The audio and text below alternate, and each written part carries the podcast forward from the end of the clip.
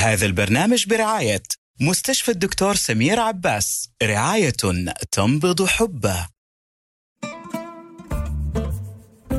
طبابة مع الدكتور نزار باهبري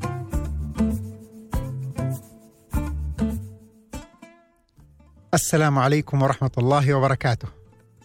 بسم الله الرحمن الرحيم والصلاة والسلام على رسول الله. رب اشرح لي صدري ويسر أمري واحلل عقدة من لساني يفقه قولي. أهلا وسهلا بكم في يوم متجدد من أيام هذا الشهر الكريم. الشهر العظيم اللي نجدد دائما فيه المعلومات. الشهر اللي نجدد به صلتنا بناس غبنا عنهم شهور كثيرة. الشهر اللي نجدد به معلوماتنا في مختلف المجالات شهر التغيير شهر إننا نكون نحن أفضل الشهر اللي كثير مننا اليوم وهو جالس يستمع الآن وإنت في الإذاعة. أو إذا أنت كنت معنا live على تويتر على حسابي في تويتر. أو كنت معنا live على اليوتيوب في قناة ألف ألف إف إم. live حتقدر اليوم بإذن الله إنك تجدد معلومات. غالبا كنت تعتقد إنك أنت تعرفها. وكانت ما هي صحيحة. في حاجة أنت تواجهها اسبوعيا. وكمان حنعرف معلومات بتحدي كثير مننا يجهلها من الكتاب والسنة. أنا علشان كذا أقول لكم إنه هذه الحلقة زي كل بقى يكون كامل مجهودنا محطوط. إننا نقدم لكم بكل بساطة معلومة طبية واجتماعية ودينية وفي كل مجالات الحياة بحيث إنك أنت تعيش يوم بإذن الله مختلف تقدر أنت تكون رسول بإذن الله لهذا البرنامج. كل معلومة إذا أنت سمعتها ونقلتها للآخرين تكسب بإذن الله أجرها. وكمان تفيد المجتمع بإذن الله الله ينفع بكم العباد والبلاد.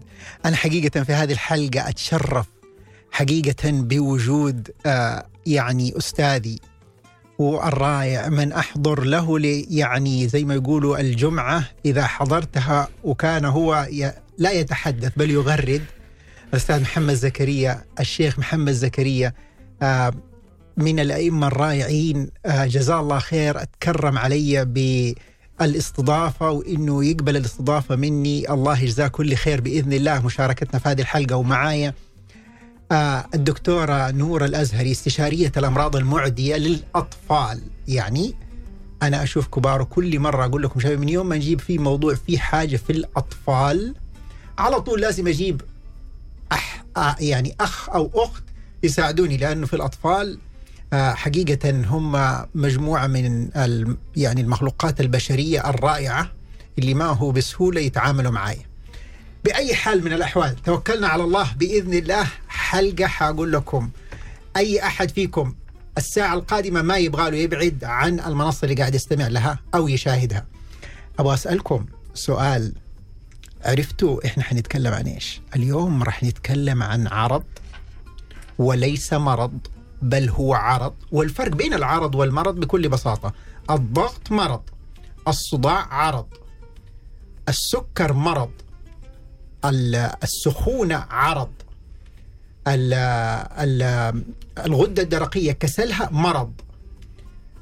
الإسهال أكرمكم الله عرض. فبكل بساطة هذا العرض الأشهر. العرض اللي يعني خافوا منه الناس خوفا عظيما. يعني ما يمر عليهم فترة. وراح نجدد من بدايته إلى النهاية. راح نعلمكم اليوم عن السخونة. السخونة مرض يصيب الكبار والصغار من أول ساعة من الولادة إلى ساعة الوفاة. العرض الأشهر على مستوى العالم. إيش يعني سخونة؟ أبغى أسألكم بكل بساطة بس علشان تعرفوا. السخونة الله سبحانه وتعالى خلقها في الإنسان علشان حمايته. تقولوا لي كيف حماية؟ يعني إحنا كلنا نخاف منها. كيف حماية؟ أقول لك بكل بساطة أنت إذا جيت كنت خايف من هذا الأكل. تقول والله هذا الأكل أنا قلقان لا يروح يجيني بكتيريا منه. إيش تسوي له؟ بكل بساطة تطبخه. فبالتالي السخونة موجودة لقتل الميكروبات. حتى ما أنت تشوف لما تروح للدكتور دائما يقوم يقول لك وإنت أكلت حاجة نية علشان هذه اللي يكون فيها ميكروب؟ بس من يوم ما تقول لا والله ومطبوخة ممتاز أو مشوية ممتاز. يقوم يقول آه أجل خلاص. طيب أجل إيش فائده السخونة؟ السخونة هو فضل الله سبحانه وتعالى. قبل وجود المضادات الحيوية ومخفضات الحرارة وكل شيء طيب هل ما كان موجود عند البشرية ناس يصابوا بالسخونة؟ إلا. طيب وجل هي موجودة ليش؟ كانت بكل بساطة الله خلقها للإنسان عشان تقتل الميكروبات. يعني ما كان يجي لهم التهاب في البول؟ إلا. ما كان يجي لهم التهاب في الصدر يجيب لهم كحة قبل ما يكون في مضاد حيوي؟ إلا. طيب أجل كيف كانوا الناس يتعالجوا؟ يسخنوا. فمن يوم ما يدخل أي ميكروب جوا الجسم بكل بساطة الجسم من يوم ما يبدأ يتكاثر الميكروب يقوم الجسم إيش يقول لي للمخ في منطقة كده حقه الحرارة؟ يقول له يا جسم أرفع السخونة. إحنا نحتاج نقتلهم. فيقوم يرفعها من بعد 37 ونص يرفعها 38 يقوم يلاقي ما زالت الميكروبات تتكاثر. يقوم إيش يقول؟ يقول أرفع 39 يرفع 39 يلاقي ما زالت الميكروبات تتكاثر. ما زال الالتهاب شديد. يقوم إيش يقول للجسم؟ يقول له سويها 40 يقوم يقول له ما أقدر أسويها. خلاص أنا دحين سويت كل اللي أقدر عليه آه، كل الأشياء اللي في الدم اللي ترفع السخونة أنا استخدمتها. فيقوم إيش يسوي الجسم؟ أي واحد فينا دحين بس لو أنتم كل واحد فيكم قدر يتخيل أي واحد فينا لو راح جري لو مشي كذا بسرعة إيش يحصل؟ يلاقي جسمه صار حار. فيقوم طيب البني آدم وهو مريض ما يقدر كذا يجري ولا يقوم يمشي. فيقوم إيش المخ يقول للجسم؟ يقول له حرك العضلات بقوة. فيقوم يجي للبني آدم النفاضة. فيقوم علشان ليش النفاضة تيجي عشان يقول المخ للجسم يقول له حرك العضلات بقوة. خلي الحرارة ترتفع أنا محتاج 40 39 ما هي قادرة تسيطر. فالسخونه بكل بساطة هو أمر الله لحماية الإنسان. أول حاجة تحتاج إنكم تغيروا وجهة نظركم السخونة من فضل الله بخلاف أجرها لكنها السخونة وجدت علشان قبل ما تكون في أي أدوية تخيلوا قبل وجود البشرية اللي كان يعالج الورم آه السخونة آه في داخل الإنسان اللي كان يعالج أي مرض يصيب الجهاز المناعي السخونة. من يوم ما تسخن يقوم البني آدم يتحسن. هذا قبل ما يوجد كل الأدوية الموجودة بالإضافة إلى الأعشاب اللي كانت موجودة فيها الأدوية.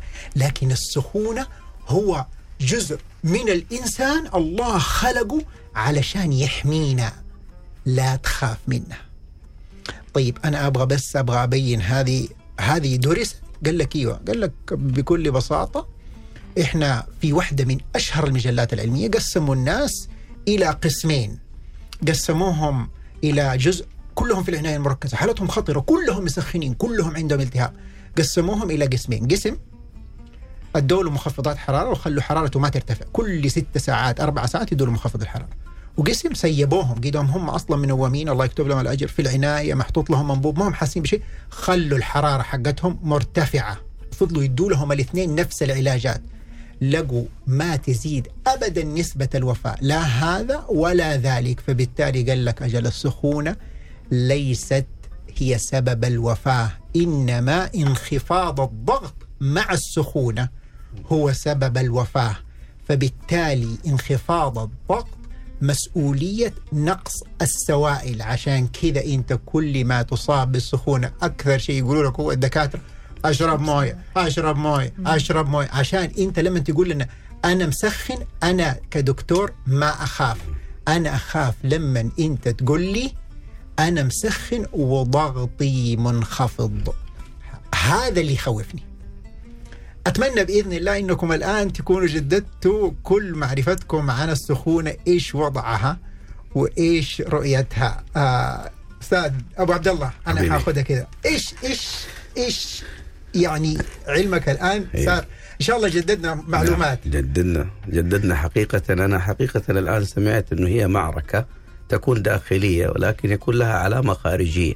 علامتها السخونة يعني نعم. كأن الجسم يقول ترى هناك في شيء لازم تنتبه له اللي هو السخونة ليه بيقابل إنه في هناك التهابات زادت في هذا الجسم مع صراع بين كريات دم بيضاء نعم. وحمراء وغيرهما وبدأ الآن الجسم لا يتقبل أن يكون هذا الداء موجود فيه يعني كأن الجسم ربنا جعل فيه شيء داخلي يتصارع مع المرض نعم صحيح. وهذا يعني شيء جميل إنه يكون في شيء يتصارع مع المرض من الداخل ويعديني علامة من الخارج زي مثلا يعني بعض الأحيان يكون الإنسان عنده في في بطنه مثلا أشياء فيطلع التهاب في البطن في الفم نعم. ما في علاقة بين الفم والبطن في هذا الأمر لكن يقول له في هناك في مشكلة في البطن صحيح. يطلع هناك بعض الحمى في الفم صحيح. تقول إنه هناك لابد المسارعة في معالجة هذا الجزء الذي هو في البطن من آه، لازم عشان تروح هذه الالتهابات. اذا فهذه السخونة أصبحت علامة خارجية يعرف منها الإنسان إنه هنا فعلا في مرض. لازم نلحق نيش نعالجه.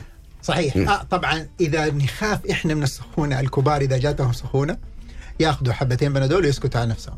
وإذا كذا صابهم أي سخونة يقوموا يعني يقدروا يستحملوا. لكن ما في ولا كبير يستحمل على ولد السخونة إلا الأولاد. أبناءنا يتجننوا الأهالي إذا ولدهم سخن. دكتورة نورة أول معلومة دائما قولي لنا كذا أكثر معلومة أنا أسمعها أم الأمهات بالذات والآباء. هذا يعني الأمهات ال- ال- المخلوقات العظيمة في الحياة. أو أول وأهم معلومة دائما يحبوا يسألوا عليها هي إيش السخونة الطبيعية؟ أنا أنا أصلا كيف أعرفها؟ أي وحدة 37 37 ونص في الإذن في الباط في الفم أنا كيف أعرف في الجبهة؟ طيب آه زي ما قلنا إحنا ودكتور نزار قال آه، أستاذ أستاذ محمد. محمد. محمد قال لنا إنه السخونة هي واحدة من العلامات الطبيعية اللي تصير في الجسم نتيجة رد فعل كرد فعل تخيلوا بس إنه إحنا يجينا المرض وما يجينا سخونة. كيف صحيح. حنعرف؟ يعني هل إحنا حنقدر إنه إحنا آه، نتوقع إنه إحنا عندنا مرض أو هل حنحس بشيء؟ فالسخونة تعتبر واحدة من النعم حقت ربنا علينا إنه يجينا. سخونة سواء لينا ولا للأطفال. طبعا دكتور نزار زي ما هو يقول هو ما يحب يتعامل ابدا مع الأطفال. أنا كل يوم في العيادة لازم أشوف أقل شيء خمسة ستة أطفال جاييني بس بسخونة. والأمهات ما يستنوا. خلاص من يوم ما تبدأ السخونة حتى لما من واحد يوم بدأت حست طفلها مسخن على طول أحيانا المستشفى. ست ساعات يعني أحيانا تفاجئ. كان أيام أنا في الطوارئ تقول له ست ساعات جات سخونة ست ساعات. طيب اصبري اصبري. بالضبط يعني إحنا إحنا كدكاترة فاحنا يمكن عندنا شوية صبر بس إيه. كأمهات يعني حتى إحنا كأمهات أو ك كآباء ما حنصبر على أولادنا. فنيجي نعرف السخونة. السخونة يعني أو إيش هي درجة حرارة ال- الجسم الطبيعية؟ درجة حرارة الجسم الطبيعية هي من 36 ونص تقريبا ل 37 ونص. ممكن تختلف من وقت للتاني يعني في النهار غير عن في الليل. أحيانا برا لما نكون برا في الشارع آه، تحت الشمس غير لما نكون جالسين في في بيت في آه، في تكييف. فلما نجي نقول هذا الطفل عنده سخونة أنا متى أعتبر إنه الطفل عنده سخونة؟ إذا كانت درجة حرارته 38 وما فوق. أي حاجة أقل من 38 أنا ما حاخذها سخونة. زي ما قلت لكم ممكن الطفل اللي يكون بيجري وبيلعب دوب آه، خرج برا مع أخوانه ويرجع لما تيجي تقيس درجة حرارته بالذات الأمهات عندهم حركة عجيبة غريبة يعني. تقيس درجة الحرارة بيدها آه. تحس يدها تحط يدها أيوة. على راسه ل- وتقول لك الولد مسخن. حاضر وهذه قبل الأذان نبغى نأكد لكل الأمهات اللي يسمعوا ولكل الأهالي اللي بيسمعونا. حكاية بالله تعال عسيني شوف أنا مسخن. هذه أثبت العلم أنها أفشل طريقة لمعرفة السخونة في الحياة. فأصحى أحد يقول أنا عسيته ولقيته مسخن. نطلع للأذان ونرجع لكم مرة ثانية.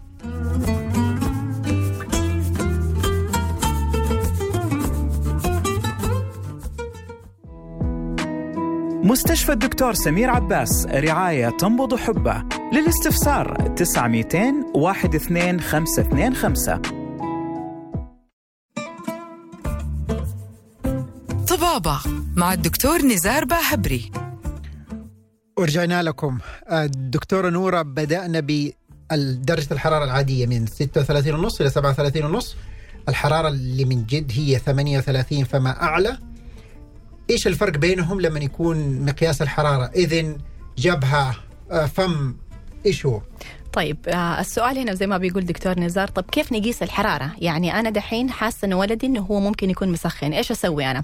في عندنا أنواع كثيرة من الثرمومتر أنا أقول لكم إنه نقدر نستخدم الإلكتروني العادي اللي هو موجود في كل الصيدليات ما يحتاج ناخذ اللي هي آه، ال- الماركات هذه المعروفة اللي بمبلغ وقدره ال- البسيطة اللي هي الإلكتروني. من فين نقدر نقيس الحرارة؟ آه، الدراسات كلها آه، قالت إنه أحسن شيء نقيس الحرارة آه، من إيذر إنه إحنا ناخذها من الفم أو من تحت الإبط أو في ال- الأدق وهي من فتحة الشرج بس عادة هذه يعني ليها آه، صعبة. حالات معينة. أيوه ما نسويها في البيت. الأغلب هذه نستخدمها في المستشفيات. ففي البيت كيف نقيس درجة الحرارة؟ يا إما من تحت الإبط أو من الفم إذا كان الطفل آه، أربع سنين وما فوق عشان يقدر يقفل فمه. طيب حتقولي لي دكتورة طيب في عندنا آه، ترمومتر جديده اللي هي إحنا نقدر نقيس من الأذن نقدر نقيس اللي هي من الجبهة. هل هذه نقدر نستخدمها؟ أيوه نقدر نستخدمها. بس هل هي دقيقة ك أو فعالة كالثانية اللي هي عن طريق الفم وعن طريق الإبط؟ تقريبا بس الأفضل إنه إحنا نتأكد عنها. طيب كيف نقدر نستخدم هذه اللي هي عن طريق الأذن؟ عن طريق الأذن أي طفل أقل من سنتين شوية صعبة لأنه نفس ال- ال- التركيب حق الأذن في الأطفال يختلف عن الكبار. تمام. فممكن إذا كان في شمع في الأذن إذا كان في مويات إذا كان الولد خرج دوبه برا ورجع لما تقيسه عن طريق الأذن ممكن ما تدينا درجة دقيقة. اللي هي عن طريق ال- الجبهة برضو ممكن نفس الشيء إذا كان الطفل برا إذا كان في جو بارد ما تدينا دق... ما تدينا درجة حرارة دقيقة. فإحنا نفضل اللي هي عن طريق ال... ال... تحت الإبط أو عن طريق الفم. وهو يفرق الإبط الدرجة حقت الحرارة. يعني دحين لو أنا قلت في الفم 38 إي والله مسخن. إيه إيه. في الإبط إيش هي؟ علشان نقول إلا والله مسخن. يعني عن طريق الإبط لو كانت 37 ونص هذا معناته مسخن. لأنه إحنا ممكن نزود عليها نص. بننقص بننقص نص. أيوه أنا قصدي إنه إحنا نزود. يعني إذا طيب. قسنا تحت الابط 37 ونص فإحنا نزود عليها نص فمعناته درجة الحرارة 38 38 يصير للمعلومة الدقة تحت الإبط 37 ونص تعتبر 38 في الفم. أيوه وفي ترمومتر آه، ترمومتر جديد دحين أصلا حتى في الصيدليات اللي هو يعني نقدر إحنا نختار. يعني مثلا مكتوب في هل هو هذا عن طريق الإبط أو عن طريق الفم. فهذه إذا أنتم اخترتوا العلامة فمعناته خلاص نفس درجة الحرارة اللي تطلع لكم هي خلاص هي الصح. تمام. وأبغى أبغى اكد على حاجة. آه يا أبو عبد الله ال- الحرارة هي من الأشياء اللي لها أجر م- وموجود ومثبت في الكتاب وفي السنة نعم صحيح؟ نعم النبي صلى الله عليه وسلم لما وعك قال إني أوعك وعك الرجلين منكم. فلما لمسوا أحد الصحابة قال إن فيك يعني حمى شديدة. قال نعم لأني أوعك وعك الرجلين منكم. فقال أئن لك لا أجر؟ قال نعم كما أن لو الإنسان يعني يضاعف له الأجر بسبب ال- الداء والمرض الذي يصيبه. فهذه الحمى هي عبارة عن سبحان الله هي علامة أثبتت أنه الجسم فيه ضرر. وفي نفس الوقت أوجر عليها لأنه أصل حجم البلاء نحن نسميه بلاء والبلاء في مفهوم الناس اللي هو الشر. قال لا البلاء كل ما يعطى سواء من شر أو خير ونبلوكم بالشر والخير فتنة. فربما هذا البلاء في تصويرنا أنه بلاء. لا هو مو بلاء هو عطاء. لأن الله دافع قيمة هذا الوباء وقيمة هذا البلاء مثل ما صار مع أيوب عليه السلام. أعطاه بلاء. لكن هذا البلاء أخذ 17 سنة أو أكثر فيعني كان يستطيع أن يزيل هذا البلاء من اليوم الأول دعاء مستجاب. لكن تحمل هذا يبغى يأخذ أكبر قدر ممكن من الوسام اللي وسام إنا وجدناه صابرا. كلمة صابرة هذه وسام أخذ بعد البلاء. موسى عليه السلام سيدي موسى عليه السلام جاء يأخذ هذا الوسام قبل. قال ستجدني إن شاء الله صابرا. قالوا لا هذه ما تؤخذ قبل تأخذ بعد. إسماعيل قال ستجدني إن شاء الله من الصابرين. أي بضعا من الصبر. أما موسى عليه السلام قال ستجدني إن شاء الله صابرا. قال لا هذا الوسام أعطيناه لأيوب. بعد ما وجدناه تحمل كم هائل من البلاء فقد وجدناه صابرا. نعم العبد. ففي فرق بين كلمة من الصابرين وصابرة. من الصابرين بضع الصبر صابرة كمال الصبر. الله فلذلك كمال الصبر أخذوا أيوب بعد كم من هائل من البلاء فسمي إنا وجدناه صابرا. نعم العبد. أي ابتليناه بالبلاء فصبر صبر حتى قال في فترة من الفترات قال إن ربي إني مسني الشيطان بنصب وعذاب. اركض برجلك هذا مغتسل بارد وشراب. يعني معناها زالوا بماء بارد وبشراب أيضا كان بماء يعالج من الداخل ومن الخارج. يا سلام. فعولج من الداخل ومن الخارج. طيب يصير هذه مرة مهمة. في معلومة جدا مهمة عند البشر. عمركم سمعتوا في الناس اللي تجي لهم السخونة يقوم يقول أنا أخذت حبتين بنادول وأبغى أتغطى أعرق. هذا أسوأ شيء ممكن تسويه إذا أنت مصاب بالسخونة. يعني ما يوجد أسوأ من هذا الفعل. يعني لا يوجد لا يوجد. أسوأ من للسخونة من إنك أنت تقول أنا والله روح وأنا أكتمك كم تحت وحدة بطانية. هذا ليش بتسوي كذا ليش؟ أولا أنت بتفقد سوائل بتنزل الضغط حقك بتعرق ما- فيها أي شفاء إنك تعرق. أبغى أكد لكم لا يوجد العرق ليس علامة للتشافي أبدا. بالعكس أنت بتفقد سوائل كثير. طيب أنت تقول لي هو كل واحد فينا يقدر يستحمل آه، ال- السخونة. أقول لك لا لا حتى أنا أخذ مخفض الحرارة بس مو لازم إنك تكتم نفسك وتعرق. بالعكس إذا أنت ما أنت قادر إنك تعرق مرة ممتاز.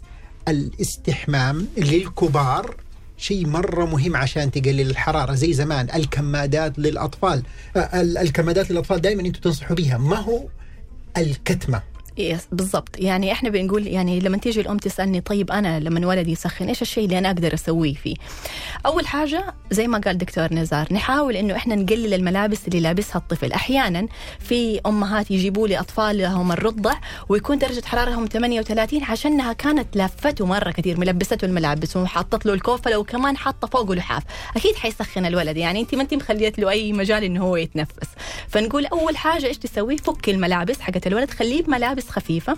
زي ما قال دكتور نزار نقدر نسوي كمادات موية آه، دافية أو يعني في درجة حرارة الغرفة. ثالث حاجة ثالث حاجة حنعرفها بعد ما نرجع من نشرة الأخبار.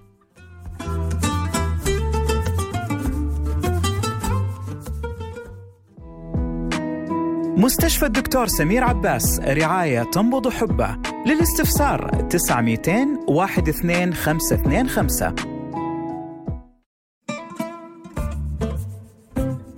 طبابة مع الدكتور نزار باهبري. ورجعنا لكم مع رقم ثلاثة. طيب رقم ثلاثة إنه إحنا ممكن نعطي له من خوافض الحرارة اللي هي الأدوية خوافض الحرارة.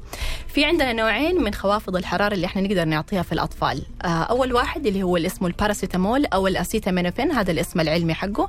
آه معروف آه عند العامة باسم بنادول، فيفادول، أدول. ال- الدواء الثاني اللي هو الأيبوبروفين آه ومعروف عندكم باسم بروفينال.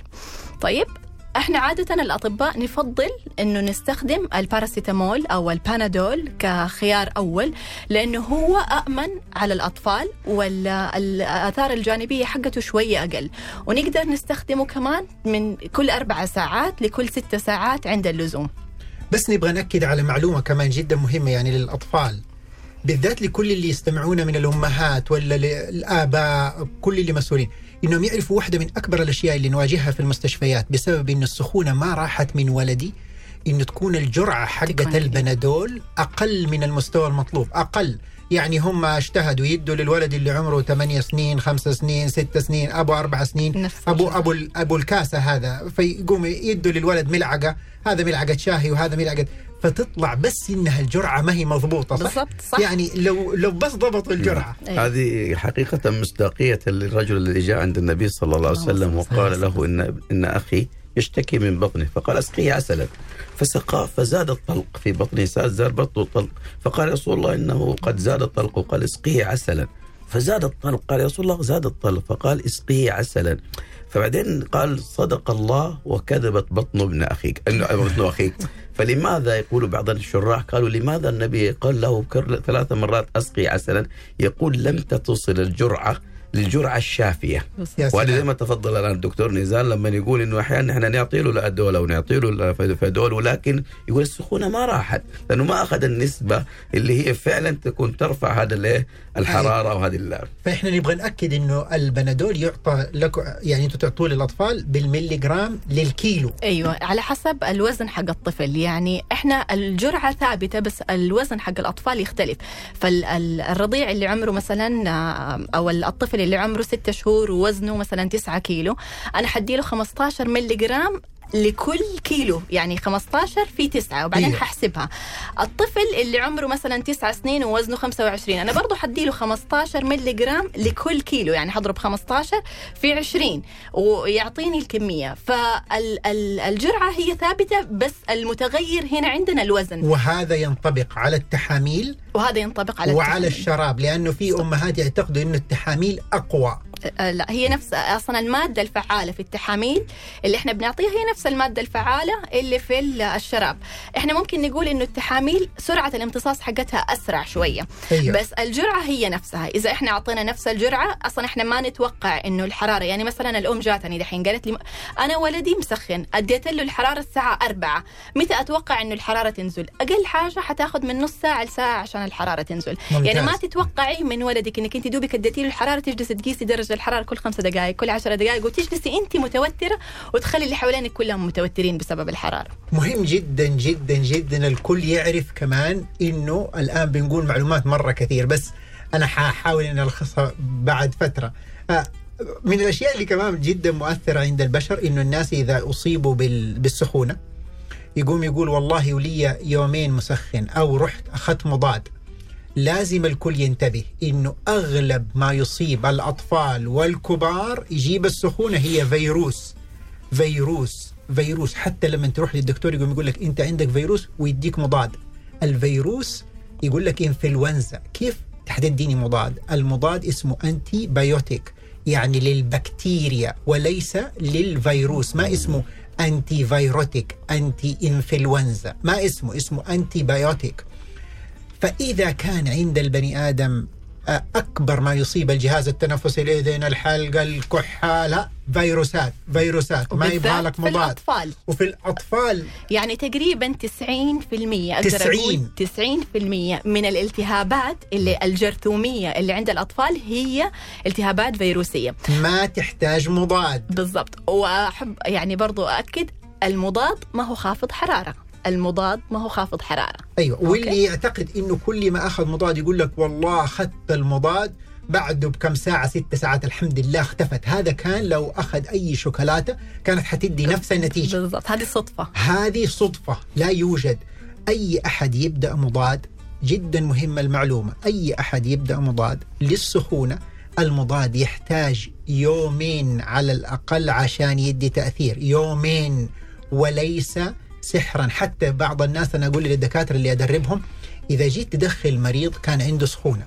حتقول له إحنا حندخلك المستشفى عشان نديك مضادات حيوية. لا تقول له بإذن الله بكره تصير أحسن. غالبا السخونة حتجلس يومين. على الأقل علشان تبدأ تخف. تبدأ تخف وليس تروح. السخونة. المضاد الحيوي يحتاج وقت. طيب وأجل كيف هي تروح السخونة أحيانا عند بعض الناس يومين أو ثلاثة؟ عشان هذا فيروس ما كان يحتاج مضاد. المضادات تيجي للسخونة لما يجي للبني آدم التهاب الله يكرمكم في البول. هذا يحتاج له أيوه مضاد. ما هو فيروس؟ لما يجي التهاب في الجلد هذا غالبيته مضاد. التهاب بس رئوي. علشان التهاب بكتيري. لكن ممكن يكون جاء عنقز أو طفح جلدي. هذا ممكن برضه ممكن يجي فيروس للأطفال ويسبب لهم طفح جلدي وما يبغى له مضاد.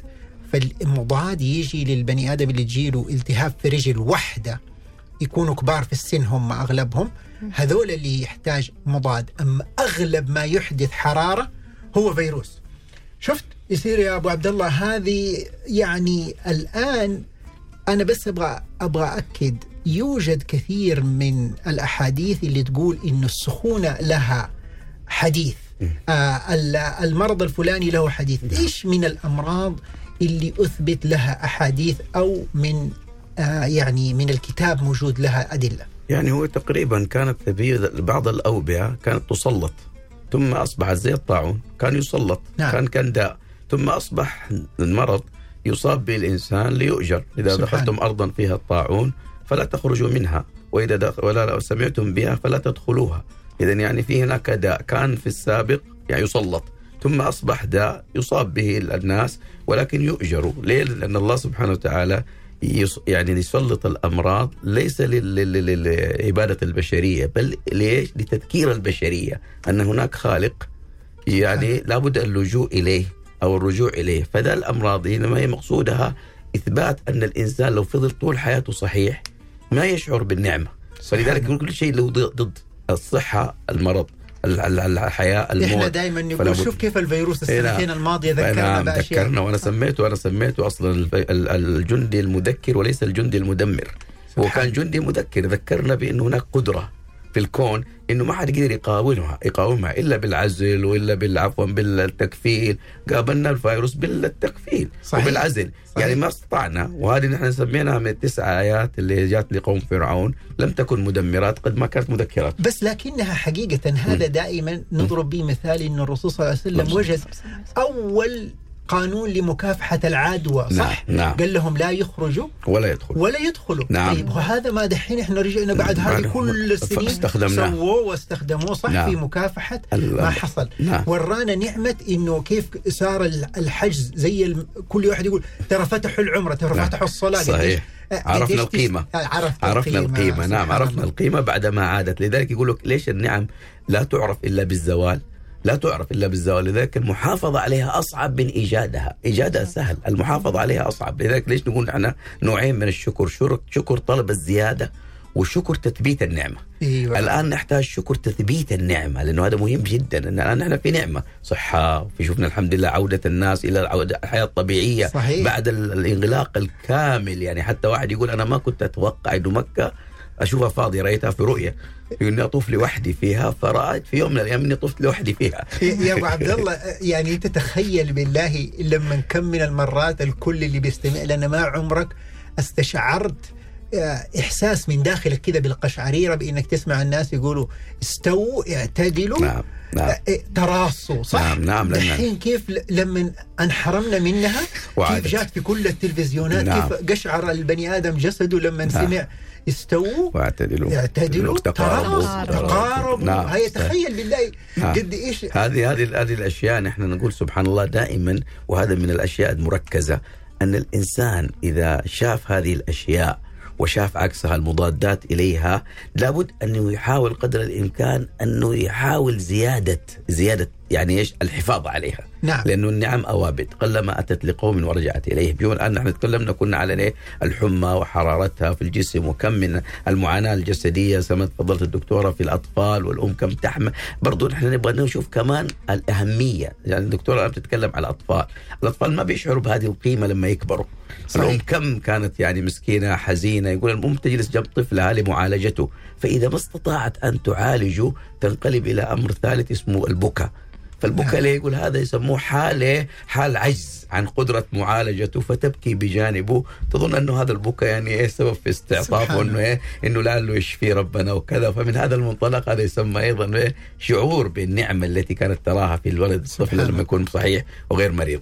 سبحان الله. نبغى نبغى بإذن الله حنكمل كمان زيادة معلومات عن السخونة وعن الأمراض التي التي لها أجر. بس حنطلع فاصل قصير ونرجع لكم لا تروحوا بعيد.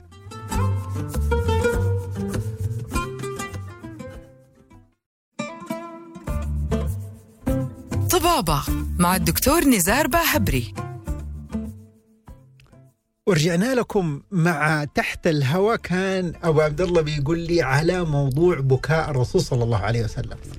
يعني أنا مثلت حقيقة بكاء النبي صلى الله عليه وسلم على أمته مثل الأم على خوفا على ولدها. لما قرأ آيتين إنه إنهن أضللن كثيرا من الناس. فمن تبعني فإنه مني ومن عصاني. وقرأ الآية الأخرى إن تعذبهم فإنهم عبادك وإن تغفر لهم فإنك أنت العزيز الحكيم. فخاف على أمته فبكى. وهذا حال الأم لما تبكي على خوفا من إيه؟ على أبنائها أو على بناتها مثلا في الداء أو في المرض أو عدم قدرتها على الوصول. فسبحان الله فلما بكى النبي رب العالمين أراد أن يسكن هذا البكاء فأرسل جبريل إذهب إلى محمد وسأله ما الذي يبكيه وربه أعلم. فنزل جبريل عليه السلام ما الذي يبكيك وربك أعلم؟ فقال أمتي أمتي يا جبريل. فصعد جبريل مرة أخرى ليخبر رب العالمين ورب العالمين يعلم. قال يا رب يقول أمتي أمتي. قال أخ أذهب إلى محمد وأخبره أن لن نسوءه في أمته يعني كان حريص حتى على أننا نحن لا نصاب بأي شيء لا في الدنيا ولا في الآخرة. فكان حريص علينا. ولذلك حقيقة يعني النبي كان رحيم. جاءته مرأة وقالت يا رسول الله إني أسرع وأتكشف فادعو الله لي.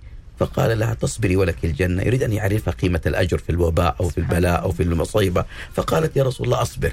فقالت ولكن ادعو الله ألا تكشف. فدعا الله ألا تتكشف فدعا لها. ولكن صاروا ينظروا بعضهم إلى بعض. أتريد أن ترى امرأة من أهل الجنة؟ انظر لتلك المرأة. لا هي جاءت. وأخذت شهادة شهادة من النبي من من صالحة. الأمراض التي مثبت بها الصرع مثبت له الحديث. إيش من غيرها؟ أمراض كثيرة. لا كل أي وباء يصيب الإنسان يعني حتى يصابها الإنسان يؤجر عليها فنحن أي وباء سواء عفوا مرض قلب مرض باطني مرض عفوا آه، اسمه عضلات مرض عفوا عظام أي مرض يصاب به الإنسان الله جل جلاله قلب البلاء إلى عطاء نعم. ليه؟ لأنه هو الوحيد اللي يدفع قيمة البلاء فأي بلاء يصاب به الإنسان في حياته من ضمنها الحروق كل شيء الحرق؟ الحرق المحروق الغريق هذا عفوا المبطون هذه كلها من ال- الأمراض التي صاحبها ينال درجة شهادة. لا إله إلا ما. يعني ما كان قالوا اذا يا رسول الله قال الشهيد في أمتي قالوا لا لا الذي يقعد في سبيل الله. قال اذا أم شهداء أمتي قليل. فبدا فتح المجال للمبطون والحريق والغريق. كل هؤلاء شهداء. اذا كل من يصاب يأخذ قيمة هذه الإصابة وهذا البلاء. يتحول إلى إيه؟ إلى عطاء من الله سبحانه وتعالى. بإذن الله. طبعا من ضمن الأشياء الغلط اللي معروفة عن السخونة دائما الناس يقولوا لي يجوني يعني أنا عشان انهم كبار ما ما, ما بتعامل مع أطفال. يقولوا دكتور بس أنا خاف إنه السخونة إذا ارتفعت لل 40 تخيل كان مسخن 40 بس نبغى نأكد هي ما في فرق آه، مرة كبير ما بين 40 39 38 كل شيء فوق ال 38 لكن نبغى نأكد على إنه المهم إنه ما ينخفض ضغطك. طيب والصرع يا دكتور أنا أخاف إنه ينصرع تجي له تشنجات.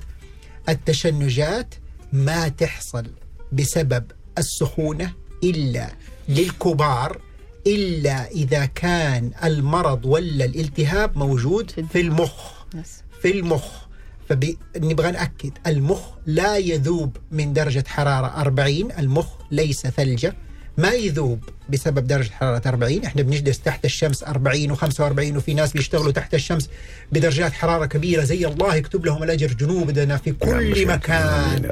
في. كل مكان الله يكتب لهم الأجر العظيم وهم تحت الشمس هذا ما يأثر على المخ صح تيجي ضربة شمسية إذا أنت ما كنت مغطي لكن السخونة ما تجيب صرع ولا تذوب المخ للكبار متى تأثر على الصغار تجيب تشنجات طيب إحنا العكس لما نيجي نتكلم في الأطفال إحنا معروف عندنا إنه في نوع من أنواع التشنجات نسميها التشنجات الحرارية. هذه عادة تجي للأطفال من عمر 6 شهور لعمر 6 سنين وتكون مصاحبة للحرارة أو الارتفاع السريع في درجة الحرارة. غالبا هذول الأطفال يكون عندهم مسببات وراثية. يعني يكون في أحد في العيلة آه، آه، أخوانه أبوه عمانه خيلانه في أحد عندهم هذه التشنجات الحرارية.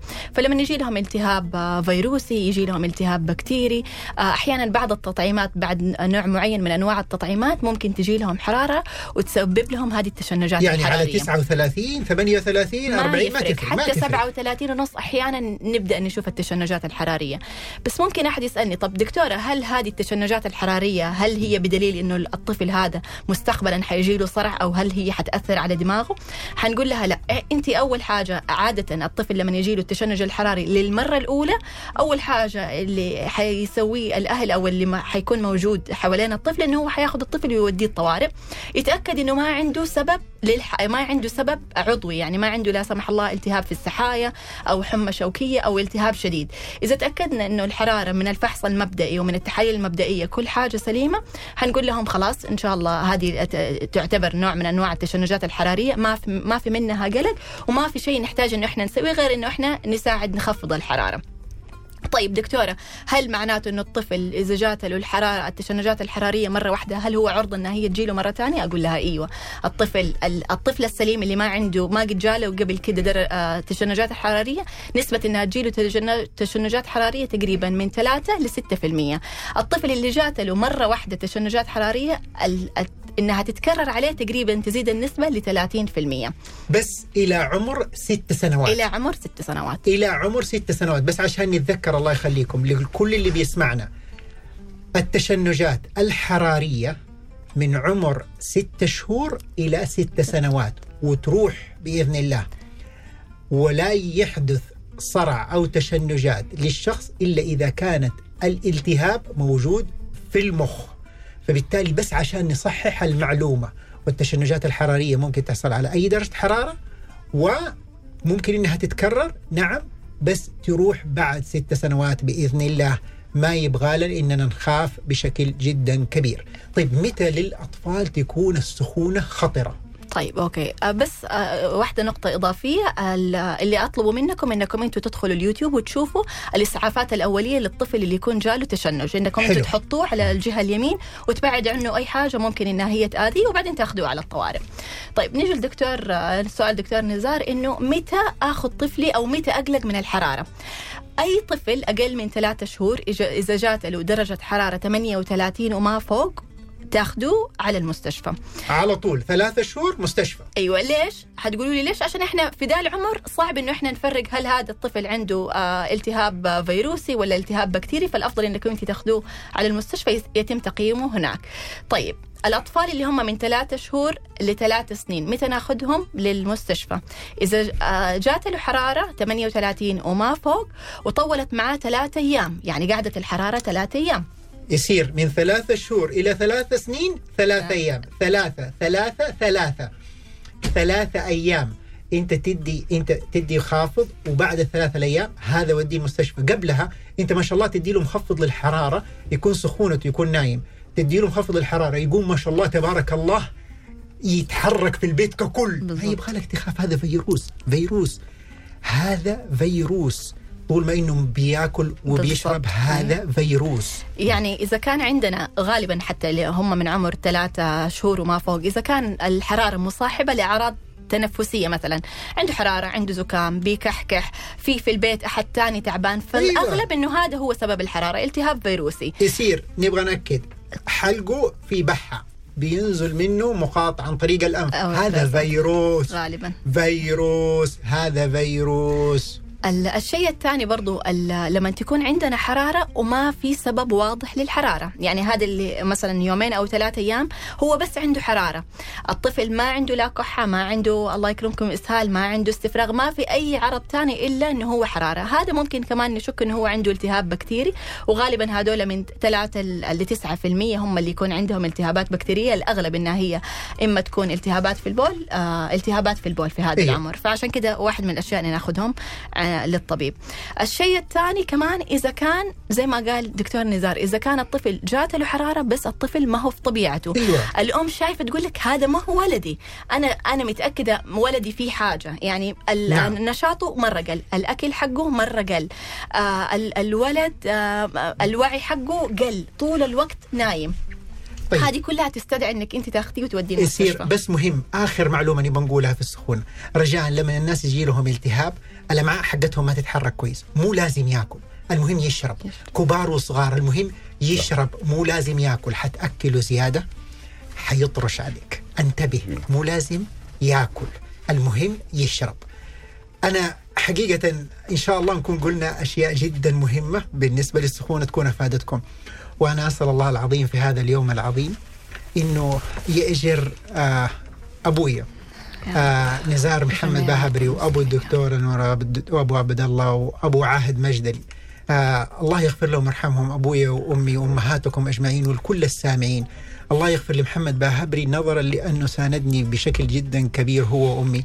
وقالوا له في يوم من الأيام يا محمد إيش هي تجارتك؟ قال ولدي الكبير إذا علم الناس. وقالوا له جزاك الله خير. يجي أجره. في قبري وبإذن الله هو الآن في قبره. الله يجعلهم إن شاء الله من المغفورين. أبو عبد الله نعم. أدعي لنا دعاء. نختم به. اللهم يا صاحب الفضل والجود يا من جاد بلا حدود يا من مد بالمدود يا من أحسن إلينا لك المحامد على نعمائك فضلك وامتنانك كرمك وجودك وإحسانك. أسدلت إلينا الجميل فلك الحمد. سترت عنا القبيح فلك الحمد. إلهنا كما أعطيتنا وأكرمتنا ووفقتنا وعنتنا فوزعنا أن نكون لك شاكرين. ذاكرين مخبتين منكسرين. يا رب العالمين ألهمنا مراشد الأمور عدنا من شرور النفوس ألبسنا لباس التقوى زينا بالإيمان حلينا بالصبر رزقنا أخلاق النبوية ورحمة المحمدية نفيض بها على الخلق وتفيض بها أنت علينا كرما وجودا وإحسانا. نسألك يا ذا الجود والكرم أن تمن على هذا البلد بأمنك وأمانك وفضلك وامتنانك وكرمك وجودك وإحسانك. اللهم أمن حدودنا وانصر جنودنا. اللهم نسألك بفضلك وكرمك أن تمن على أولياء أمورنا بالخير والمن والعطاء يا أرحم الراحمين. اللهم انزل على هذا البلد أمنك وأمانك وكرمك وإحسانك. اللهم نسألك أن تشفي كل مريض وتعافي كل مبتلى وتهدي كل ضال يا ذا الجود والإحسان.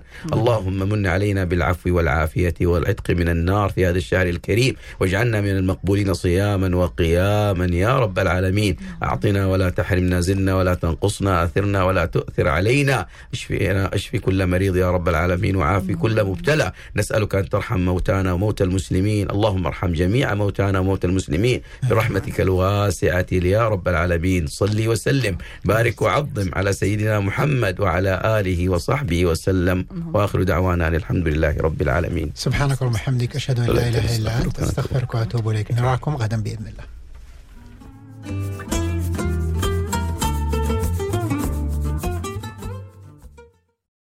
هذا البرنامج برعاية مستشفى الدكتور سمير عباس رعاية تنبض حبه.